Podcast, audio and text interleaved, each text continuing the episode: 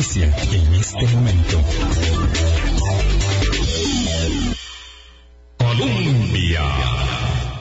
Con un país en sintonía, ¿qué tal? ¿Cómo están? Muy buenos días, bienvenidas, bienvenidos a nuestra ventana de opinión, audición de viernes, fin de semana. Cuídense mucho, prepárense, aprovechen el buen tiempo. Eh, el tiempo siempre es bueno, aunque se venga por ahí un chubasco, eh, para poder aprovechar las horas de fin de semana cuando el ocio es tan significativo, bien empleado el tiempo, resulta una recarga de baterías. Así que, eh, por si acaso no nos da tiempo al final, desde ahora les deseamos que tengan un buen fin de semana, que aprovechen el, el tiempo para hacer lo que más eh, resulte gratificante, sin olvidar la necesidad imperiosa de la actividad física para mejorar nuestra condición. Hoy vamos a conversar con don Fernando Cruz, ya casi casi viene con nosotros, eh, eh, magistrado de la Sala Constitucional, expresidente del Congreso. Álvaro, ¿qué tal? ¿Cómo estás? Gracias, buen, bienvenido por, por estar aquí el viernes. Bueno, eh, agradezco la visita. Eh, gracias. Si hay buen café, razón de más para, para visitar. Si hay buen invitado, eh, razones de más. Eh, en día viernes voy a tratar de, de- de pasar por acá, Vilma. Le agradezco mucho eh, que, que, que me abra la puerta para compartir con los radioescuchas eh, un poco de lo que va transcurriendo en, en la, en la semana.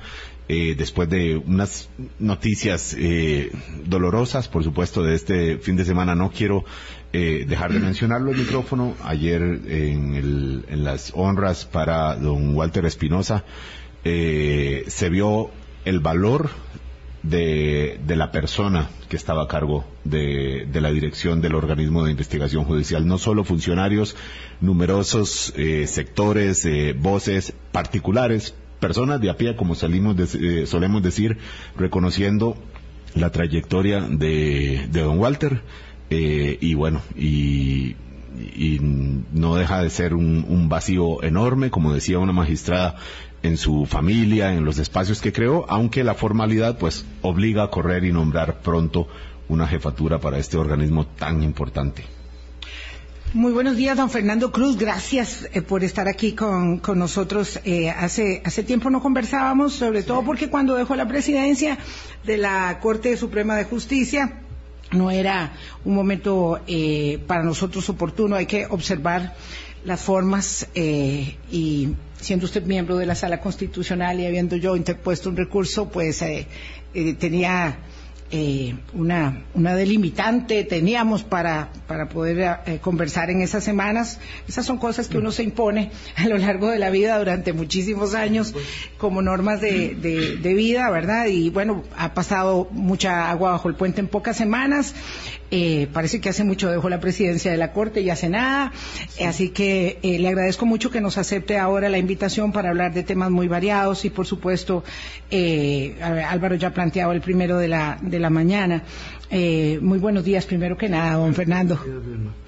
Qué gusto estar acá de nuevo. Muchísimas gracias, de verdad. Eh, qué golpe más duro, ¿verdad? La- la- el fallecimiento de, de don Walter eh, Espinosa. Y decíamos nosotros, eh, la, la Corte ya ha tenido que enfrentar un proceso bastante traumático para la elección del presidente hace apenas eh, tres semanas casi. Eh, luego el nombramiento del fiscal general, eh, y ahora tan postergado y ahora tener que abocarse de una manera eh, abrupta, dolorosa, inesperada, como es la muerte, ¿verdad? Cuando cuando se supone estamos sanos. Así es. Eh, y hoy estamos y, y mañana no, porque eh, la vida, eh, la muerte es parte consustancial de la vida, eh, tienen que enfrentar esta circunstancia. Sí, sí, muy, muy, muy difícil y un gran vacío. Eh, debo decir que siempre he pensado que a veces es cierto que en la dinámica de las instituciones nadie es indispensable, pero sí es cierto Sí. que las personas hacen diferencia. Y yo creo que, que don Walter, eh, realmente, visto a la distancia, porque yo nunca tuve una relación muy cercana con él, Él, él siempre se comportó con una, un- una prudente distancia con la presidencia, lo cual me parecía también un signo positivo de su independencia Claro. y, y de la autonomía y la personalidad con que él eh, realizaba su labor. Así es que me parece que sí deja un gran vacío. eh, por razones ya mm, históricas de mi trayectoria laboral, yo comencé a trabajar en lo penal desde que se inició el nuevo código, el código del 75, que era un- una gran novedad para Centroamérica y el Caribe, que era el- una oralidad parcial, y ya ahí comenzó la, la fiscalía. Pero de todos los, los, eh, directores del OIJ que yo he conocido, unos más, otros menos, él es uno de los más destacados, sin la menor duda. Eh, yo creo que, que, eh, viendo las peticiones que él hacía a corte o peticiones que hacía al consejo cuando me tocaba presidir, siempre se, yo apreciaba en él que él tenía un pulso eh, muy preciso de eso. Y además, eh, las investigaciones con, con algunas eh, filtraciones que nunca me parecieron de, de los, de las intervenciones telefónicas, pero más allá de eso, esas, esas intervenciones en temas de corrupción, no me cabe la menor duda que él tuvo una gran intervención y una, un gran protagonismo. Caso no Cochinilla. Exacto. di- Directamente, don Fernando, el caso Cochinilla. sí. Eh, y, y me parece que, que, que esa trayectoria, y además sé que, que fue un gran fiscal en debate, cosa que a veces me parece que, que yo he notado que hay como una, una huida en la, en la escogencia de fiscales generales que a veces no se toma en cuenta cuán, cuánta pericia ten- tiene ese fiscal en su trayectoria como fiscal, fiscal de trinchera. Y a mí me parece que es que en la fiscalía hay dos funcionarios, unos que están todo el tiempo en administración y están en funciones que no son las genuinas de fiscalía, investigación, acusación y representación en debate, y otros que son de administrativos. Eso a veces en la escogencia no se toma muy en cuenta. Pero sí sé, por lo que he escuchado, que don Walter era un excelente fiscal de debate. Y eso me parece a mí muy importante porque eh, es- siempre he valorado mucho que en el debate y en, en esa trinchera realmente se, se representa. Ayer me recordaba una este, letrada que, que estuvo en la fiscalía hace muchos años, que yo fui profesor de Walter y yo no lo recordaba, estaba muy jovencito él, en el 93 o 94 cuando don José María Tiguerino organizó un curso para fiscales, yo participé como docente. Ahí estaba en esa generación don Walter y otros que todavía siguen en funciones. Así es que ah, yo sinceramente no, no tengo eh, ninguna, ninguna limitación para reconocer que el vacío que él deja es, es grande, porque eh, realmente su independencia, su criterio, la, la vehemencia con que él defendía sus tesis, eh, yo creo que, que pocas veces yo he podido valorarlo. Se- también debo señalar que por el OIJ han ha habido eh, jefes del OIJ, directores, ha habido gente muy buena, sí. Pero él es uno de los mejores. Claro, ahora que usted señalaba eh, fechas y tiempos, es que realmente Walter Espinosa era un hombre muy joven, Sí, por supuesto. 54 años, ¿verdad? Este, A esa edad comencé yo en la corte. Sí, eh, era, era En la corte plena, En la ¿ah? corte plena, Sí, claro, señor. claro, después de la carrera y, y yo siempre lo quiero recordar porque mucha gente no lo tiene presente, ¿verdad? Eh, don Fernando Cruz fue no solo fue fiscal de trinchera, fue fiscal general de la República también. Eh, y eh, claro, esto, esto me lleva a considerar, ahorita quiero que hablemos más del tema de OIJ, me lleva a considerar cuando usted habla del fiscal administrativo y del fiscal de trinchera, eh, su, su valoración eh, insolayable en este en este en esta coyuntura de la elección del fiscal Carlo Carlo Díaz. Eh, esto esto no puede seguir ocurriendo digamos esto de 18 meses para nombrar un titular en un cargo. Evidentemente esto no pareciera que vaya a pasar en, en el en el OIJ pero eh, ese bache se explica en una condición, digamos, de inestabilidad e irresolución en la propia Corte eh, plena, en el cuerpo colegiado de los 22 magistrados, en ese periodo último que le tocó a usted conducir ese cuerpo tan complejo. ¿Se refiere a la tardanza en la elección sí, del fiscal general? Son varios factores. En primer lugar, yo creo que sí, se sí tarda mucho la dirección de, gestión humana en, en, la, en la valoración de, los atestados, que son, fueron muchos. Ahí dura, se dura no menos de cuatro o cinco meses. Ahí se pierden cuatro o cinco meses. Otro factor es que hay que hacerles entrevistas y la comisión lo hizo. Pero Corte Plena, en ese vaivén que tiene, y resulta que hace unas semanas decidió que no, que, que no se, que todos los, los que estaban en las 20 personas, esos entraban también en el concurso. Entonces, ¿para qué hicimos la comisión para hacer las entrevistas y escoger no tenía sentido. No tenía sentido. Pero esas son unas cosas propias de un órgano tan ineficiente estructuralmente como la Corte como Plena. La corte plena que creo que los compañeros y compañeras, en su mayoría, no se enteran de eso. Es decir, yo creo que debieran estar con eso al frente, es decir, aquí tenemos que hacer algo. Parte del problema de la tardanza es esa.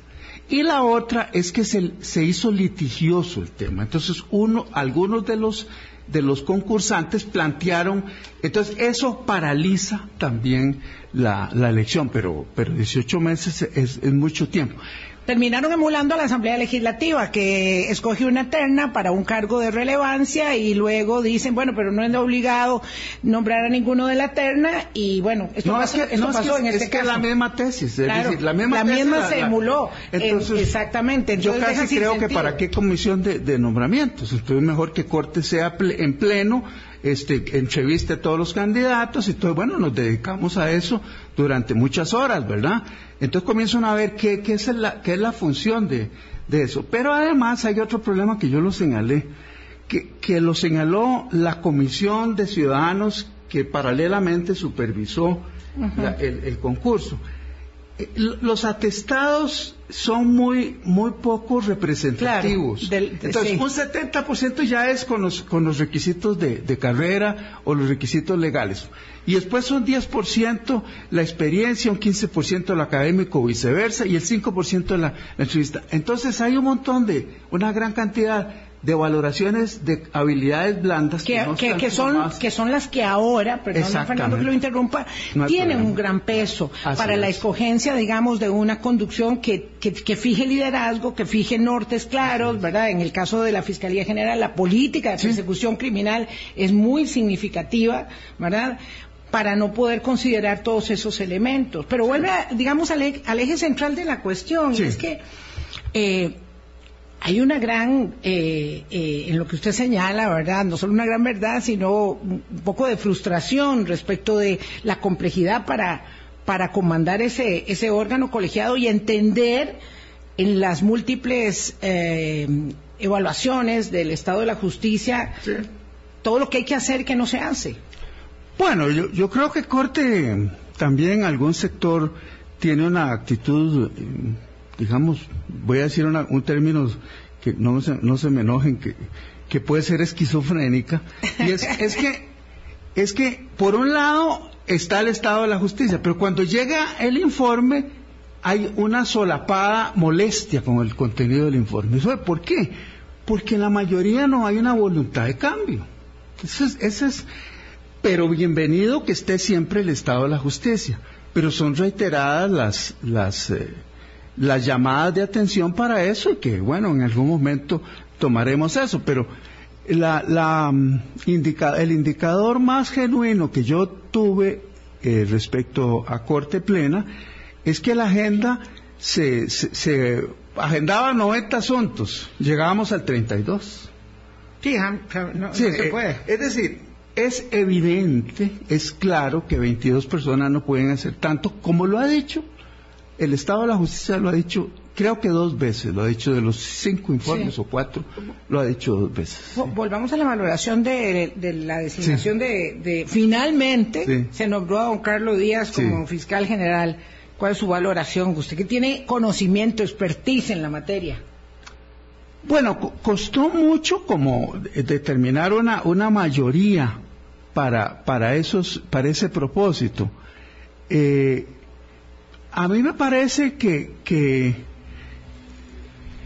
se, pudo hacer esa escogencia y bienvenido que se hizo.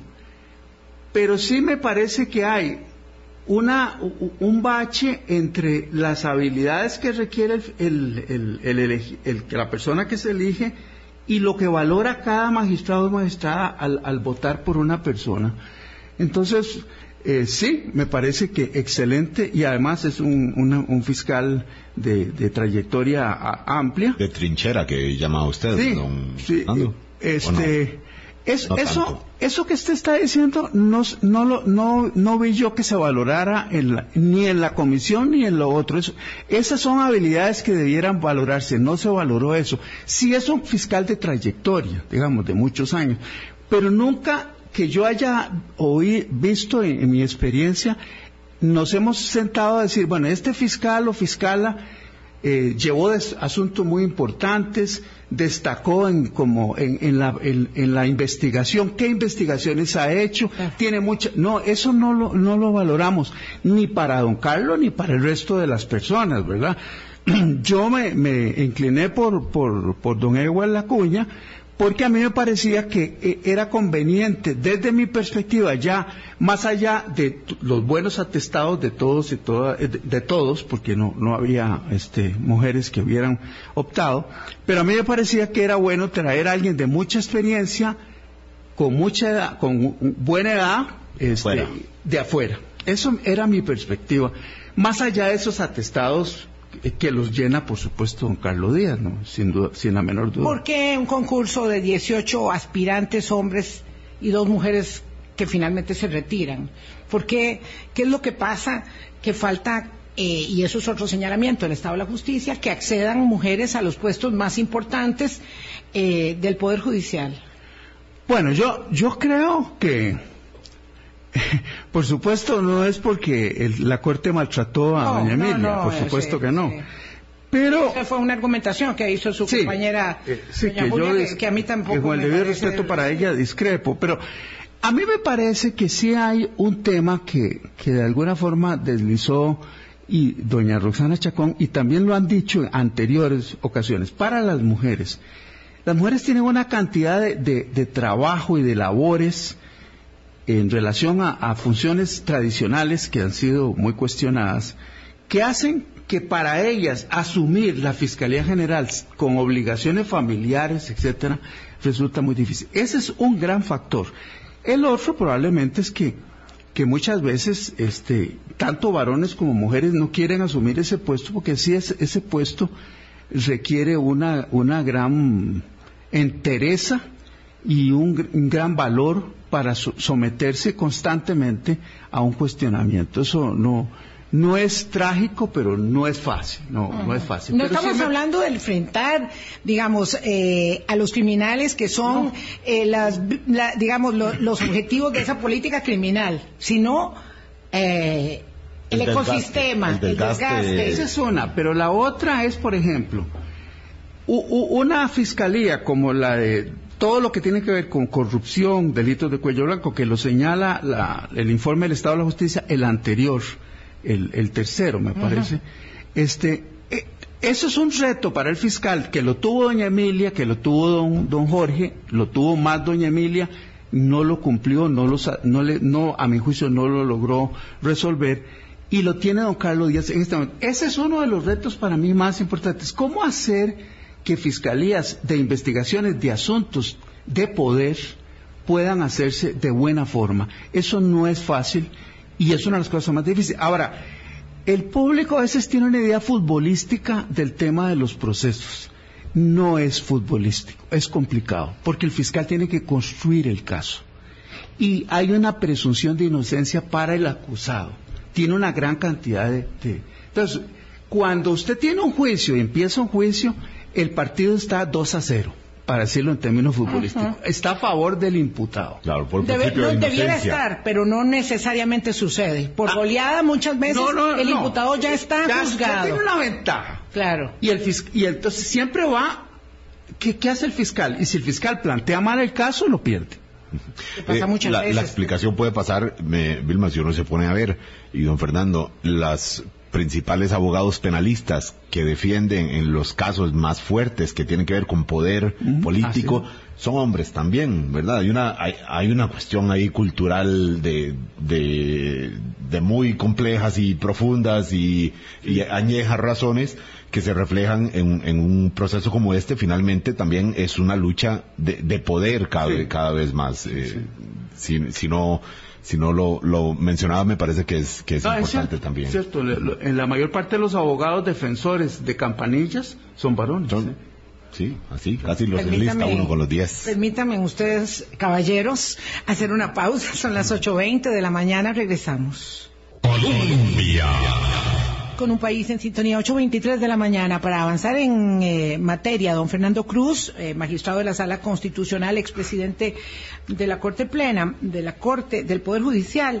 Eh, don, don Fernando, eh, bueno, hay que avanzar ahora en la elección de un, de un eh, titular para el organismo de investigación judicial ante la triste eh, partida de don Walter eh, Espinosa, que estaba llevando adelante, por cierto, un proceso eh, interno que es continuo, ¿verdad?, en, en el organismo mm, de mm, depuración, eh, de, de temas eh, de corrupción es continuo, siempre ha habido unidad interna de investigación en los cuerpos policiales, pero me parece que eso había generado bastante roncha a lo interno porque habían traslados de, de jefaturas y otras cosas, es decir, esto siempre es muy demandante, entraña una gran, eh, un gran estrés, ¿verdad?, terrible.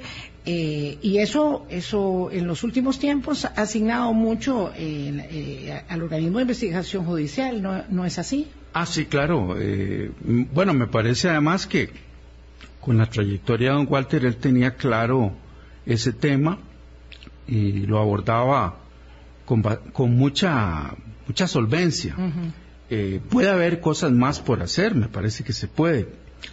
Pero el tema de la policía es el tema más complejo del sistema penal, no me cabe la menor duda. Es, es vital. Yo recuerdo ahora que usted estaba hablando, Vilma, un libro, una antología que hizo eh, don José María Rico, el que fue esposo de doña Laura Chinchilla, publicado por Alianza Editorial, que uno cuando lee los artículos de, de esa antología tan grande de distintos autores se da cuenta de lo que significa la policía, especialmente la represiva, la investigación. Es tiene un componente importante para derechos fundamentales y para la seguridad y el y el y la y la lozanía de la democracia. Sí, no me cabe la menor duda. Y por eso es que es tan importante el director de, de la policía judicial y también la participación ciudadana, que en algún momento yo planteé eso, pero bueno, no, eso no, no está, eh, tenemos tantas cosas por hacer que sí me parece a mí que debiera haber una mejor comunicación de la policía con la ciudadanía en funciones represivas, no preventivas, que la- las personas, el ciudadano común piensa, por ejemplo, que don Walter era parte del gobierno. Y ya lo oí varias personas decir que, qué bueno don Walter, era tan bueno que cambió de gobierno y siguió en el puesto. No, es que, es que no, es que don Walter ver. pertenecía al Poder Judicial. Pero en el imaginario este, ciudadano, esa idea está muy arraigada. Claro, Sí. pero don Fernando, si uno es- ponía atención a muchas de las eh, intervenciones de don Walter, él siempre, por supuesto, hablaba de la parte represiva, Sí. pero también y, y- y- iba más allá, digo, Sí. que fuera un exceso en sus funciones, pero iba más allá al decir, bueno, al señalar algunos de los problemas y las necesidades que hay para evitar que ocurran estos delitos. La- una de las últimas intervenciones eh, importantes fue eh, hablando sobre el incremento en la tasa de homicidios y bueno, y hablaba ahí de problemas sociales en las costas, etcétera, que no son parte de sus funciones, pero que ellos han determinado porque ah, tienen un, un acervo, ¿verdad? Un, un, un bagaje de información que debería ser muy útil para que quienes sí a quienes sí les corresponde prevenir delitos, pues le, eh, actúen con base en ello. Sí, es que él tenía una virtud que, que veo que a veces falta en los fiscales generales, eh, lo noté en doña Emilia, que es proyectar cambios legislativos, eh, comunicarlo, señalarlo, para determinar las disfunciones en el marco jurídico para mejorar el desempeño de las instituciones. Él en eso tenía esa virtud, era muy suelto para, para poderlo señalar y lo hacía con mucha, eh, con mucha precisión. Eso me parece que, que, es importante que lo haga un fiscal general, que diga, por ejemplo, por qué se fracasa tanto en tales delitos, por qué, por ejemplo, en, en, en, el, en los delitos que tienen que ver con, con el tráfico de influencias, ¿por qué no ha habido una sola sentencia condenatoria en toda la historia de casos que ha habido? Ese es un tema del marco jurídico al que se le demanda al fiscal como en su liderazgo una, una gran una gran precisión. Vean qué cosa más interesante, ¿verdad? Porque es que el tema del organismo de investigación judicial sí. está muy estrechamente ligado con el tema eh, sí, eh, de, de, la fiscalía de la fiscalía general. Son eh, muy independientes ambos, ¿verdad? Sí. Eh, creo que hemos encontrado eh, de los modelos que hay uno de los mejores porque están eso están bajo la égida del poder judicial, pero con un gran nivel de independencia y autonomía. Sí. Ahí yo creo que podríamos apuntarnos algo, sobre todo porque estoy eh, pensando virtud a las cosas eh, a los buenos dividendos de la institucionalidad democrática, porque el lunes estamos de, manteles largos, aunque la democracia esté, esté un poco maltrecha en todas partes, pero es nuestro día de la democracia. Entonces ahí hay un buen aporte, digamos, eh, en, en, lo, en la dirección correcta. Ahora, claro, el mismo fiscal general decía ayer que esperaba tener una pues una relación muy estrecha con don Walter y que ahora pues tiene que tenerla con el fiscal eh, con el director interino. Lo cierto es que ahí hay un asunto que resolver mmm, por razones diferentes. Tanto el ministerio público como el OIJ se han replegado de manera muy evidente de cara a digamos un mecanismo y a un protocolo de comunicación con la ciudadanía más abierto, más directo. Es impresionante lo que sucedió esto ya en la época final de doña Emilia como en la misma época final de don Walter, donde hay un repliegue. Y empieza a operar el mecanismo de la rendición de cuentas nada más a través, digamos, de, de, alocuciones por, por videos y, este, y no hay posibilidad. Y yo siento en esto una gran limitación para el desempeño de la rendición de cuentas y de la interacción con la prensa, eh, que es curioso que se está dando con el Poder Judicial eh, en esos dos focos particularmente y también con el Ejecutivo. Si las eh, interacciones con la prensa no son habituales, no son eh, de correas dinámicas de transmisión, y si se parapetan los altos funcionarios, es muy difícil que la transparencia y la rendición de cuentas opere. ¿Es posible mejorar eso sabiendo que ustedes tienen injerencia mmm, muy parcial y limitada para que tanto en el OIJ como en el Ministerio Público eso cambie? Bueno, en la Fiscalía yo deseaba que cambiara y propuse a Corte una rendición de cuentas de cara a la ciudadanía, no a Corte plena, que es como una cosa muy inflexible, sí. sino de cara a las a las organizaciones. Corte no lo aceptó. Consideró que era muy riesgoso para. Pero yo sí soy de la tesis que el fiscal general debiera salir en un en un digamos en un formato bien planificado para que no se haga una cosa muy desordenada.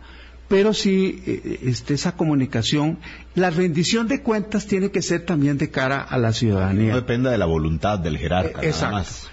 Pero eso, después hay unas reformas pendientes también en cuanto al contenido de la rendición de cuentas que resulta muy inocuas. A mí me pareció siempre que las de don Jorge Chavarría y las de doña Emilia eran muy inocuas a corte, muy, muy poco representativas, eh, pero esas reformas se archivaron, igual que la reforma de carrera fiscal, igual este doña Emilia, eh, digamos, llegó mucho a, se reunió con todo corte durante no sé cuántas sesiones para carrera fiscal, pero al final de cuentas ella no, nunca nos dijo que no le interesaba la carrera fiscal. Pudo haberlo dicho, ¿verdad?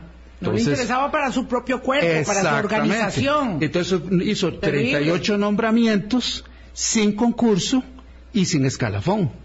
Pero nunca nos digo, mire, yo no, eso de la carrera me parece que es inadecuado. Claro, no, no, se hubiera, no hubiera salido electa, porque no hay que olvidar que la carrera fiscal fue uno de los objetivos de corte en virtud de la crisis de 2017, pero ya se olvidó, la crisis de 2017 ya se olvidó. Pero si hizo 38 nombramientos sin concurso ni escalafón, entonces quiere decir que hizo no, 38 nombramientos a dedo de personas cercanas para generar un círculo eso interpreto yo, porque es que yo solo pregunté a gestión humana. Eso no obedeció a un concurso. No es que se abrió el concurso y la gente participó, no, no, no. 38 a dedo. Entonces, bueno, ¿por qué no nos dijo eso? Ese tema de la, de la comunicación es muy importante. Pero, eh, Fernando, perdón. Claro, muy riesgoso, pero, pero es, que, es, que, es que no puede ser de otra manera. Y una, una, una observación. El OIJ costó mucho que, que, se, que pasara. Son dos cosas. Una, cuando el OIJ se, se, se, promueve por lo del crimen de Colima, que no voy a entrar en el tema, por las cosas tan graves que hubo en relación a la investigación, don José Figueres vetó esa ley y la asamblea se lo restringó, el OIJ. Es decir, vean que eso sí era un, veto que, que, produjo roncha y don José Figueres no se enojó tanto. Pero este, e, el, el, el segundo tema es lograr la coordinación entre Fiscalía y OIJ, porque el OIJ fue mucho más poderoso políticamente que el Ministerio Público en los años 80. Claro, otra hora. Tanto que yo recuerdo, siendo fiscal general, que convoqué al director del OIJ a una reunión por una víctima que murió en un secuestro a causa de un error del OIJ y él no se presentó. No se reunió conmigo. ¿Por qué? Porque el OIJ políticamente para Corte y para la ciudadanía era más importante que la Fiscalía. Lograr esa coordinación fue el fruto del Código del 96. Entonces hay una institucionalidad construida y somos un modelo especial, singular, muy singular.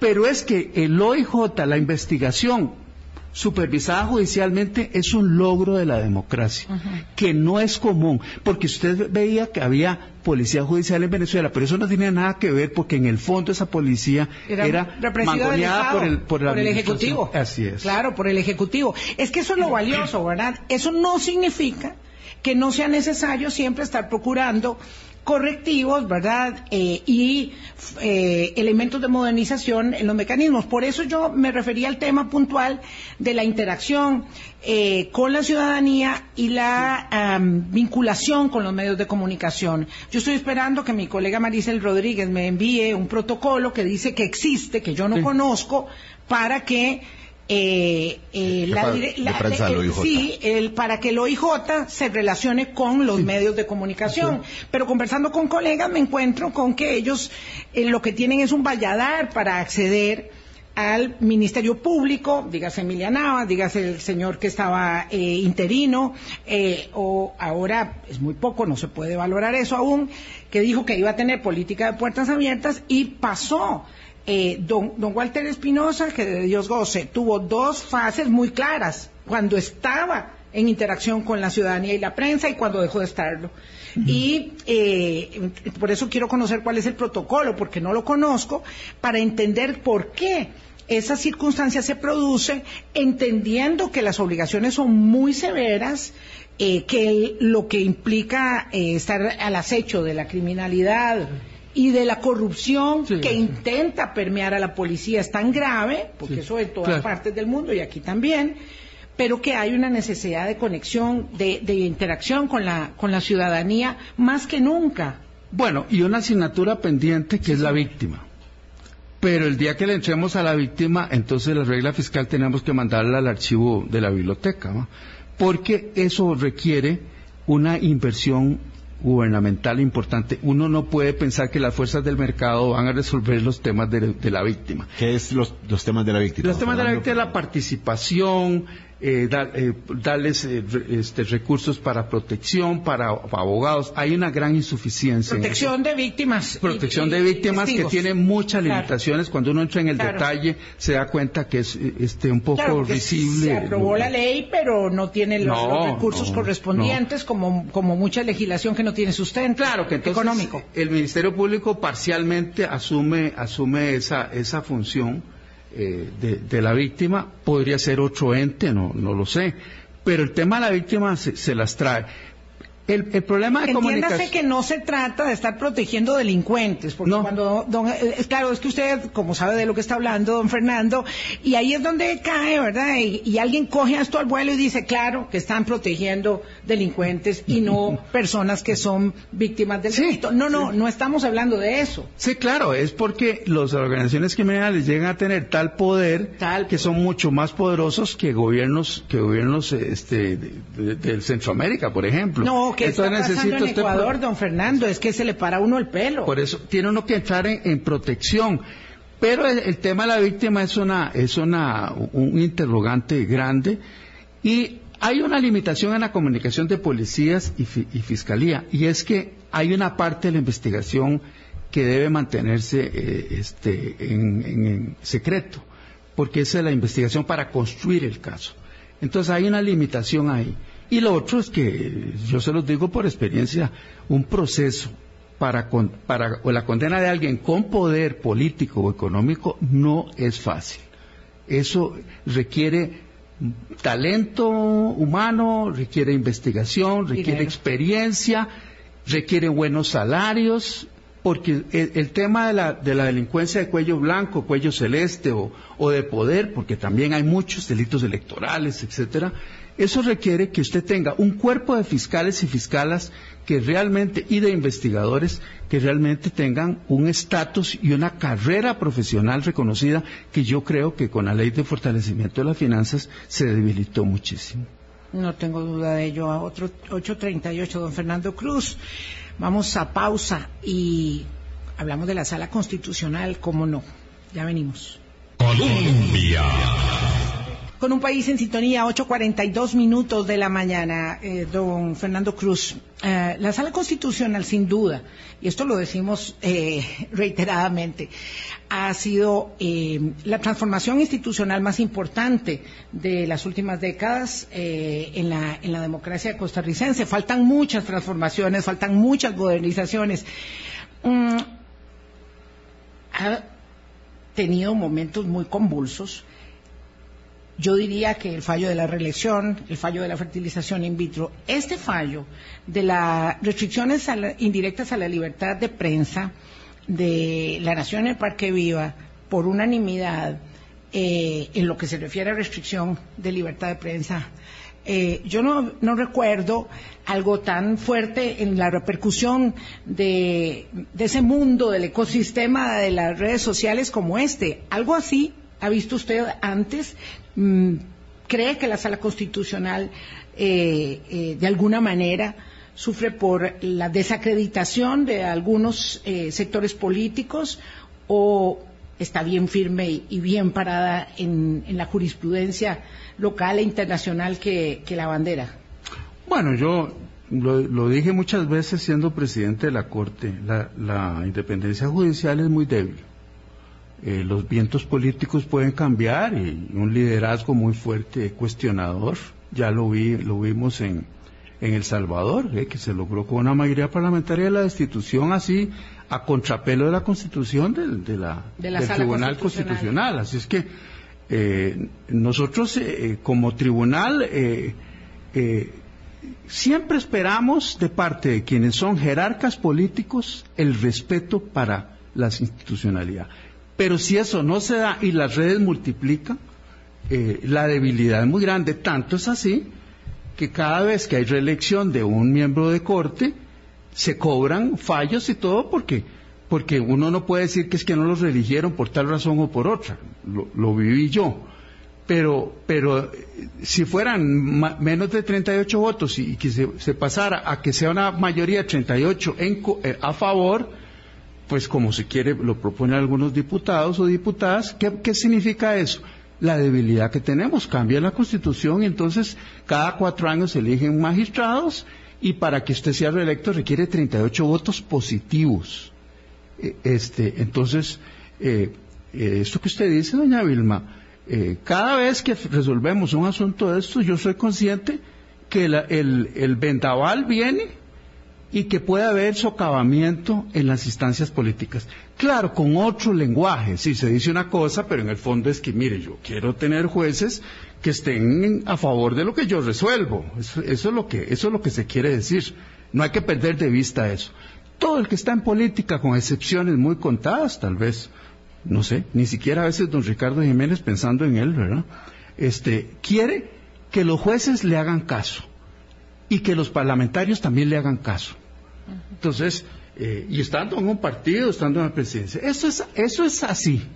¿Qué y entonces tiene ahora? uno que tener la, la suficiente entereza para decir, señor, resuelvo conforme a la Constitución y la ley.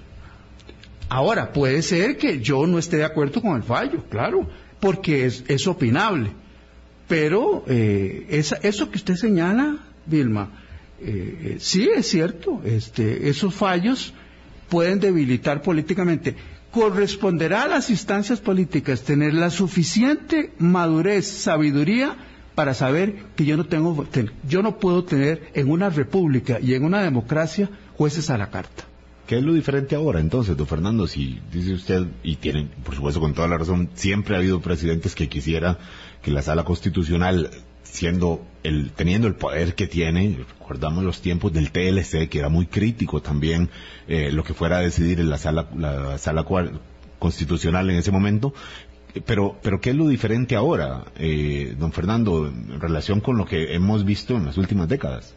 Bueno, lo diferente es que hay una gran frustración en la población, no se sienten que haya una respuesta adecuada de la República y del modelo que tenemos, y, eh, y los, los casos se pueden tomar muy apasionados. Eh, el cierre de, un- de una de un parque de, de- de diversiones o el- un parque de, espectáculos, este, en principio no debiera ser un tema así. Bueno, si no hubo debido proceso. Y la vinculación es que la sala lo ha resuelto muchísimas veces. El, me- el caso más interesante que yo recuerdo en la retrospectiva es el caso del Banco Nacional. Es decir, eh, el- el- la- lo- los periodistas de la Nación fueron a, a quejarse del Banco Nacional porque tenía directrices para no darle pautas a la Nación. Bueno, eso en principio parecía que no es de la sala, pero conforme a las presidentes de la sala, eso se hace. Pero la verdad es muy desa- es, es un poco eh, triste, es, muy- no, es triste, es deprimente que no haya campo para la para el, el raciocinio, sino solo campo para el insulto, es decir, para para la descalificación. Bueno, ¿y, y qué es que el país este se va a, a colapsar porque eh, un parque resultó que se, se clausuró y luego se, se reabrió, pero luego se puede hacer muchas cosas. El gobierno tiene multiplicidad de acciones para resolver en todo el país el problema de la circulación de vehículos, ¿verdad? Porque es en todo el país el tema de los colapsos. Pero sí, sí soy consciente de que el papel del juez en una democracia depende mucho de la madurez de quienes están en política y tienen el poder real, que son los parlamentarios, los partidos políticos, el poder ejecutivo. Estamos esperando el, el fallo completo de este, de este caso. Yo realmente quisiera poder conversar con el magistrado instructor, eh, a quien no conozco, eh, eh, sobre, sobre este fallo tan interesante. Eh, son, son más de 200 páginas del fallo. pues ya vamos a, eh, eh, ya está listo. Yo creo que sí, porque había una cuestión que era una nota que yo pedí hacer, ya yo la envié desde hace, desde anteayer, así es que... que ya parece, prácticamente pero- sale.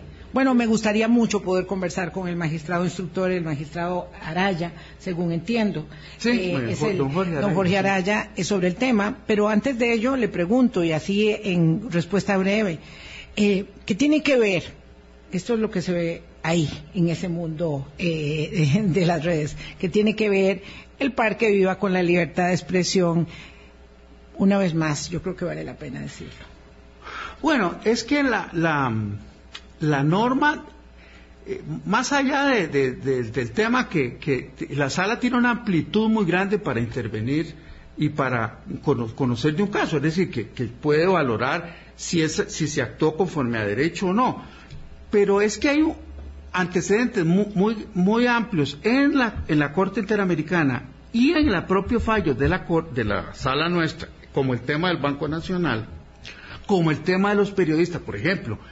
No se requiere colegiación ole- este, Obligatoria. obligatoria porque eso fue un tema que tuvo que ver con la violación indirecta de la libertad de prensa. Entonces, es abundante. 1980. Eh, Sí. de- Ahora, claro, es que el derecho no es dos y dos son cuatro. El derecho re- requiere alguna sutileza, igual que la medicina. Y a veces uno le habla a un médico y no entiende ni, ni que ni le están describiendo la enfermedad que uno tiene y uno no entiende. Pero no se trata de que no se entienda. Se trata de que aquí la sala ha sido consistente en valorar si es un medio indirecto o no. Alguien puede decir, mira, a mí no me parece que sea así. Bueno, puede ser que esté, que haya una equivocación, pero eso no es porque, po- no puede ser que eso descalifique a todo el sistema. ¿no? Claro, claro, a la institucionalidad misma, sobre todo cuando, a diferencia del fallo de la reelección o del fallo de la fertilización, que eran referentes que habíamos tomado como muy polémicos, estamos hablando de un fallo unánime. A mí me parece que eh, una, una solvencia, digamos, de 33 años de la Sala Constitucional, con un acervo eh, como el de la Corte Interamericana de Derechos Humanos, del que se nutre la, jurisprudencia y la que ha creado la misma sala, es como muy contundente en esa, en esa línea, ¿verdad? Y además otro elemento que también discutíamos aquí en el programa, don Fernando, es el hecho de que eh, en un país donde uno presume que no habrá mecanismos directos por el momento de restricción a la libertad, los indirectos cobran mucho peso. Es que es, es una sutileza, por eso yo en la, en la claro. nota lo digo. Qué lástima que para otros derechos no haya también una valoración de mecanismos indirectos, Eh, claro. como los derechos sociales, Exacto. los derechos laborales. Así es. La sutileza solo está para eso. Bueno, ahí yo también lo aplaudo. Lo echo de menos para otros derechos. Claro, claro. Pero, pero por Dios, es que Sí. eh, la- la- la- el pacto fue muy hábil y muy juicioso, es decir, hay mecanismos indirectos, no los directos, porque el poder se nutre de los mecanismos indirectos. Así el es. poder siempre es como Jano. Este es mi rostro de, de acá, pero este es mi verdadero rostro atrás. Ajá. Pero es- eso hay que verlo. El que el poder es una, por eso es tan sensual, ¿verdad? Por supuesto. Do- Pero le voy a decir algo más, Vilma. Yo, aquí se lo digo con claridad, si alguien pone una denuncia porque hemos cometido un delito, en ese, en ese caso, lo, lo invito a que haga la, la nu- La denuncia, denuncia. por prevaricato, cualquier otro delito. También le comunicaré a la Fiscalía que yo renuncio a la inmunidad. Así se lo digo con claridad. Yo no tengo ningún temor de que esto se someta al poder penal. Lo que no me gusta es que lo digan, no lo hagan y digan que es que no lo hacen porque ya está asegurada la impunidad. Eso sí me parece bastante inadmisible. Es no, bastante no, inadmisible. Y es un irrespeto a la Es institucionalidad y a la decir, separación de te van a poderes. decir, sí, usted cometió un delito, pero bueno, yo no lo hago porque como usted tiene una inmunidad más allá del bien y el mal, no, perdón, ponga la denuncia. Especialmente personas que saben mucho de derecho, ponga la denuncia. Y pone la denuncia por prevaricato o cualquier otro delito ante la fiscalía. Y yo, con gus- gustoso, renuncio a la inmunidad.